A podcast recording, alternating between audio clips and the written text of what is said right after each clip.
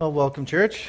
Um, many of you know who I am, but in case you don't, I'm Rob Tudball, a member here at the church and uh, filling in as preacher when the uh, pastors are away, and they're up in New Brunswick at the Maritime Christian Fellowship this weekend.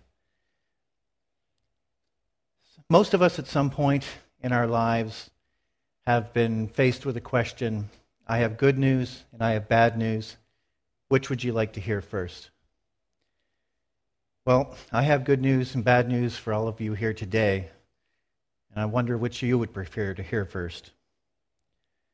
And many studies have shown that when faced with the question of bad news and good news, four out of five people prefer to hear the bad news first, and I guess that's mainly because they want to be left with a sense of hope when they're faced with potentially life altering and devastating news. So, I will tell you the bad news first. And let me begin with Paul's words in Romans chapter 5, verses 12 to 14. Therefore, as sin came into the world through one man, and death through sin, and so death spread to all men because all sinned. For sin indeed was in the world before the law was given, but sin is not counted where there is no law. Yet death reigned from Adam to Moses, even those whose sinning was not like the transgression of Adam, who was the type of the one who was to come. After God had finished creating the earth and all the living things upon the earth, he created man in his likeness, pure and holy. And likewise, he created woman to be a suitable companion and helper for man. Man and woman had perfect communion with one another and God in paradise. That was until that ill fated day when Eve's desire to be like God was greater than her desire to be with God. And Adam's desire to please Eve was greater than his desire to please God. And so they both gave in to temptation, disobeyed God, and fell into sin. And God, being perfect and just, had to punish man for his disobedience. So God placed a curse upon man, which was death, and exiled Adam and Eve from paradise for their transgressions. Because of their sin, they and all who came from them were to live out the rest of their days toiling upon the land, estranged to God, and inevitably die. Through the sin of Adam, all of creation had been corrupted. Everyone born of man has a sin nature, is a slave to sin, and is hostile toward God. There is nothing that man could do to change his condition to save himself from the certainty of death. And so, over time, man continued to pursue the evil desires of his heart and delighted in his wickedness. So, God decided that the only way to purge the world of this, of this great wickedness of man was to send a great flood to kill every living thing upon the earth. However, God found favor in a faithful, obedient servant of the Lord called Noah. So he and his family were spared from the flood, along with the male and female of all of the animals. And once the waters receded and man once stood against stood upon dry land, it did not take him long to start sinning once again. No matter how many times the people repented and turned back toward God, they always gave into their sin nature and became slaves to sin once again and turned their backs to God. It seemed as though there was no cure for man's sin nature and death. They were powerless in their own strength to overcome it. Surely the holy God of all creation would not let his crowning glory utterly perish, would he? Of course not. Even though even after God through miraculous wonders and power from on high freed the people from slavery in Egypt, parted the Red Sea and destroyed the, the armies of Pharaoh, and promised to lead his people to a land flowing in milk and honey, the people continued to sin and rebel against God. So God gave his law and his commandments to Moses on Mount Sinai to instruct the people in righteousness to keep them from sinning. After Moses delivered God's decrees to the people, they were all in one accord and they said, We will do everything that the Lord has said, we will obey. So God called Moses back up on the mountain where he spoke with him for 40 days and 40 nights. Meanwhile, the Israelites in the encampment at the base of the mountain were growing impatient. They had lost faith in Moses and figured that he had died, and decided to take matters into their own hands. God revealed to Moses what was happening amongst the people, and he wanted to pour out his wrath upon them and destroy them for disobedience to his word. Moses pleaded with God not to strike down the people and that he promised God that he would take care of it. So Moses came down from the mountain, and what did he find? Sure enough, Aaron, Moses' own brother, had sculpted an idol out of gold, a golden calf for the people to worship. And if that wasn't enough, he had also made an altar for them to sacrifice and worship at. Now, I don't know if any of you know the details of the story in Exodus 32, but there's a funny moment in here when Moses comes down and basically sees what God had described to him was going on. He had left Aaron in charge of the Israelites, and we're talking potentially millions of people, to govern over them and to keep them in line until he returned. So at the first sign of pressure, what happens? Aaron says, Okay, give me your gold. I'll fashion an idol for you to worship at. So, anyways, Moses comes down and he's like, What's going on? Like, what's up? I left you in charge, and now the people are dancing around, reveling. They're sacrificing on at golden calves and idols. And Aaron just looked at Moses and said, Hey, I don't know what happened. They just gave me the gold. I threw it into the fire, and pop, out came a calf. I can't even imagine the look on Moses' face at that moment. What followed that was a little grisly, and I think after that, Aaron had no problem following Moses' instructions. Um, the people had only had the law of God for about two months at this point and had already broken the first three laws. You shall have no other gods before me. You shall not make yourself a carved image or likeness of anything that is in heaven above, or on the earth beneath, or in the water under the earth. You shall not bow down to them and serve them. And the trifecta, you shall not take the Lord of the name, or you shall not take the name of the Lord God in vain. And over the course of the next 40 years wandering around in the desert, the Israelites would get around to breaking the rest of the commands. So, year after year, decade after decade, century after century, man continued to sin against God, building up more and more of God's wrath. The people, in accordance with God's laws, were constantly making sacrifices and offerings as penance for their personal sins and once a year, God allowed the high priest to go into the Holy of Holies, where the Ark of the Covenant lay, and make a blood sacrifice to atone for the sins of all of the people for the past year.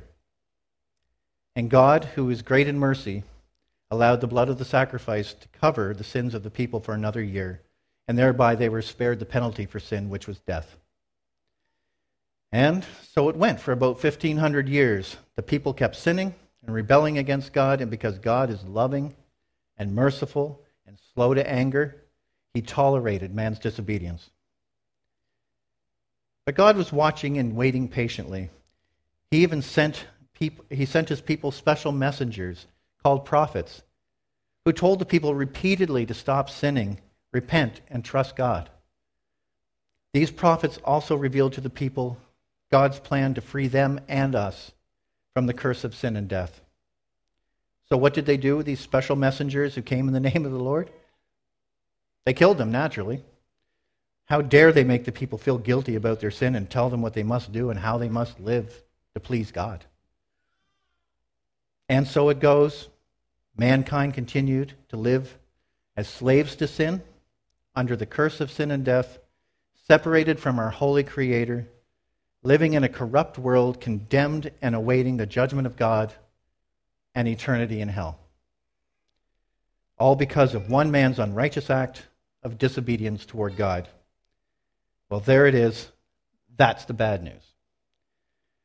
Today, there are many among you who would say that if God truly loves us and cares about us, and he is full of mercy and grace, surely he would not destroy us in the fires of hell because we're not perfect and we continue to sin.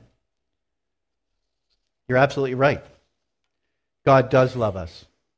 And his law points out, points to the sin of our lives and emphatically demonstrates that we are enemies of God. But God, in spite of all of our evil desires, longs to reconcile us to himself, to bring us back from our exile from Eden and to commune with us once again in paradise.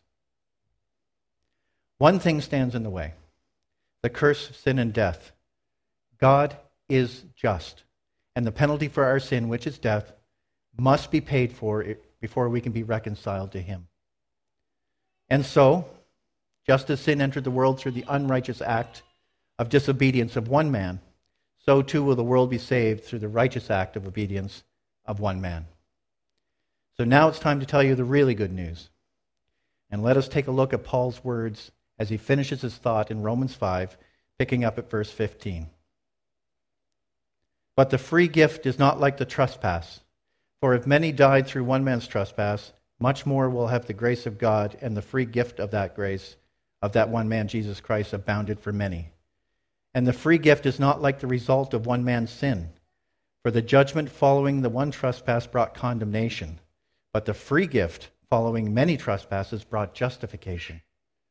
For if because one man's trespass death reigned through that one man, much more will those who receive the abundance of grace and the free gift of righteousness reign in life through the one man, Jesus Christ. Therefore, as one trespass led to condemnation for all men, so the act of righteousness leads to justification and life for all men. So one act of righteousness leads, oh, sorry. For as by one man's disobedience the many were made sinners, so by one man's disobedience the many will be made righteous. It would be uncommon in this day and age for most people never to have heard the name Jesus or the Christ. If you were already a believer and follower of the Lord Jesus, that's awesome.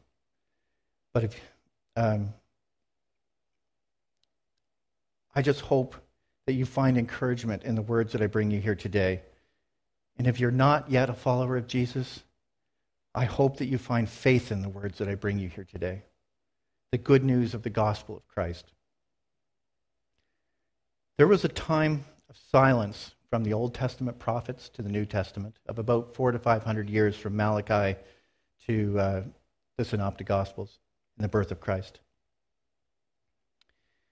Nobody had received revelation or a word from the Lord in all this time until that one day in a tiny village in Nazareth in Galilee here we see a young teenage girl named Mary going about her daily routine, completely unaware that her life, and in fact the lives of all mankind, were going to be changed forever. Gabriel, an angel of the Lord, had come to Mary and announced that she, an unmarried virgin, was going to conceive a child by the Holy Spirit. She was going to name the child Jesus, and the angel told her that the child born would be called Holy, the Son of God. One of the many names that the Bible uses to describe Jesus, the coming Messiah, was spoke by the prophet Isaiah about 700 years earlier. He said that the name that his name shall be called Emmanuel, which means God with us. So this teenage virgin was not only just going to give birth to the Son of God, but he, in fact, was God in the flesh. Whoa, no pressure. Um, just to be the icing on the cake, she finds out that her cousin Elizabeth is very pregnant and goes to visit her to help her. And while she's there, she witnessed the miracle of Elizabeth's pregnancy because Elizabeth was well beyond childbearing years.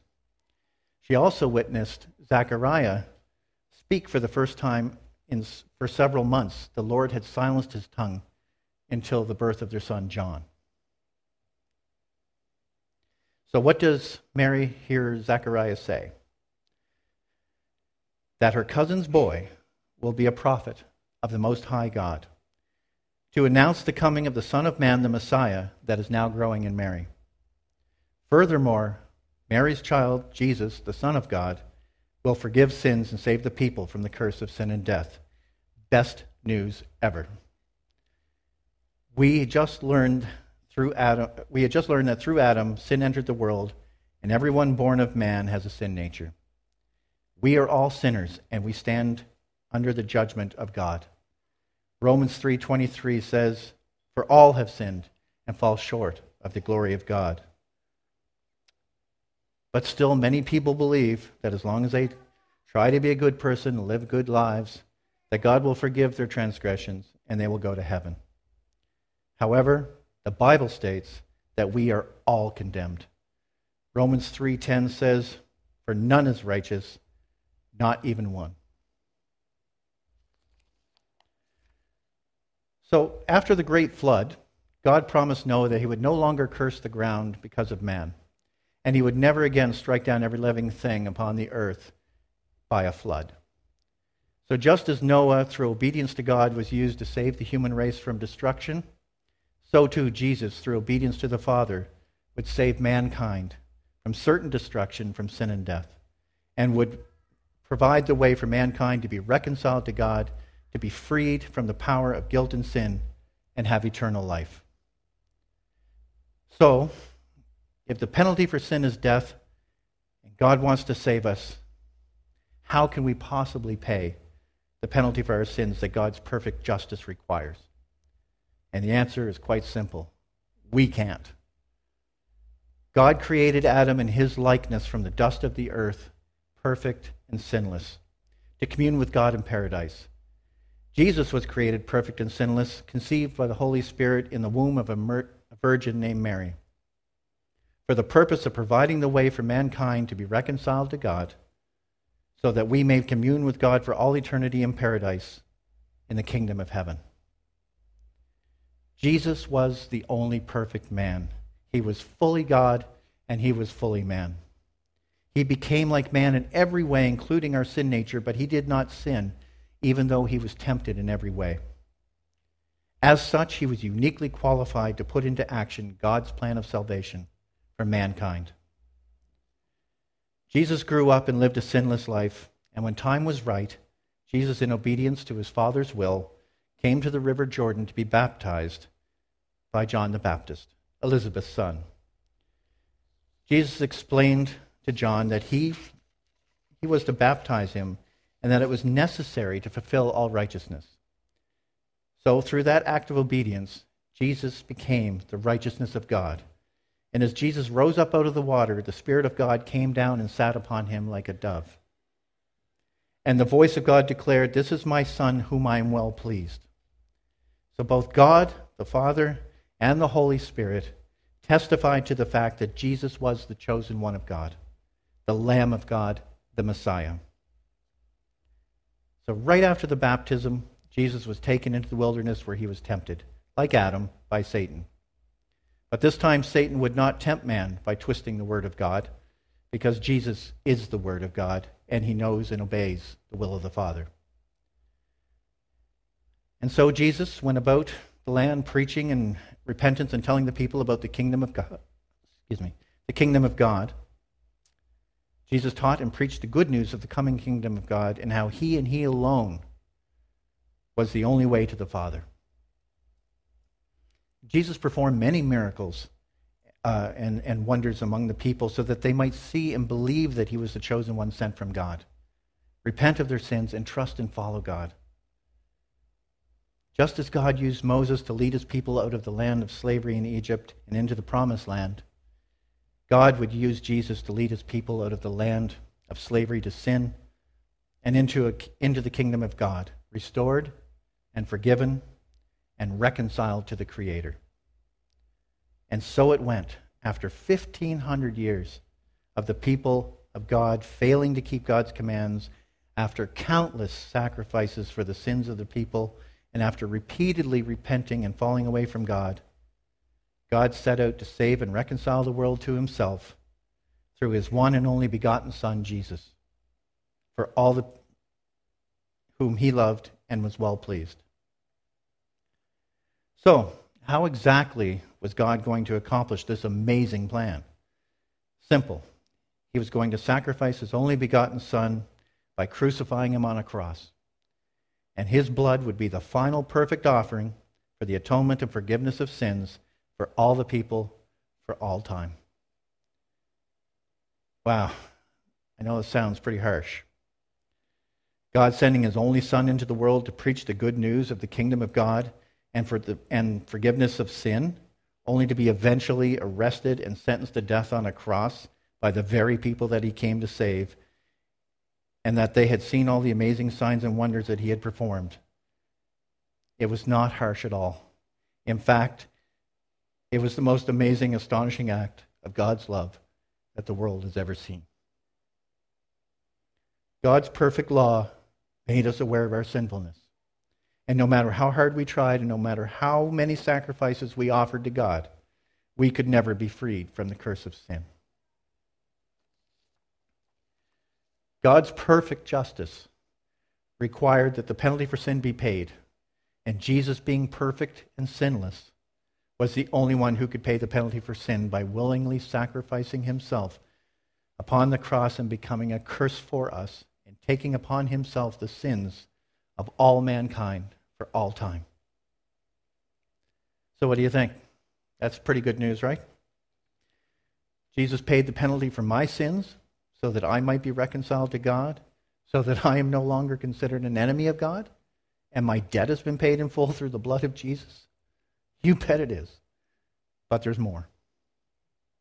After Jesus breathed his last breath on the cross, and a Roman soldier pierced his side with a spear to make sure that he was dead, they took him down from the cross and placed his body in a tomb. And three days later, early in the morning, when the followers went to the tomb, they found a large rock rolled away from the, from the entrance, and the tomb was empty. An angel explained that Jesus had risen from the grave and was resurrected just as he said he would be. Jesus didn't just free us from the curse of sin, he had also freed us from the curse of death. Why is this good news for us? Because Jesus' death and resurrection, everyone who believes that Jesus is the Christ, the Son of the living God, that he died on a cross and he was resurrected and rose from the dead three days later, repents and is baptized into Christ, shall be reconciled to God and have eternal life. Regarding those who are baptized into Christ, the Apostle Paul has this to say For if we be united with him in a death like his, we shall certainly be united with him in a resurrection like his. We know that our old self was crucified with him in order that the body of sin might be brought to nothing, so that we would no longer be enslaved to sin. For one who has died has been set free from sin. Now, if we had died with Christ, we believe that we also live with him. We know that Christ, being raised from the dead, will never die again. Death no longer has dominion over him. For the death he died, he died to sin once for all. But the life he lives, he lives to God. So you also must consider yourselves dead to sin and alive to God in Jesus Christ. Amen, somebody. We did nothing to deserve this amazing, this amazing act of grace from God. And in fact, God loves us so much that while we were sinners, Christ died for us so that we would believe in him and we would not die, but have everlasting life. This is not good news. This is awesome, amazing news.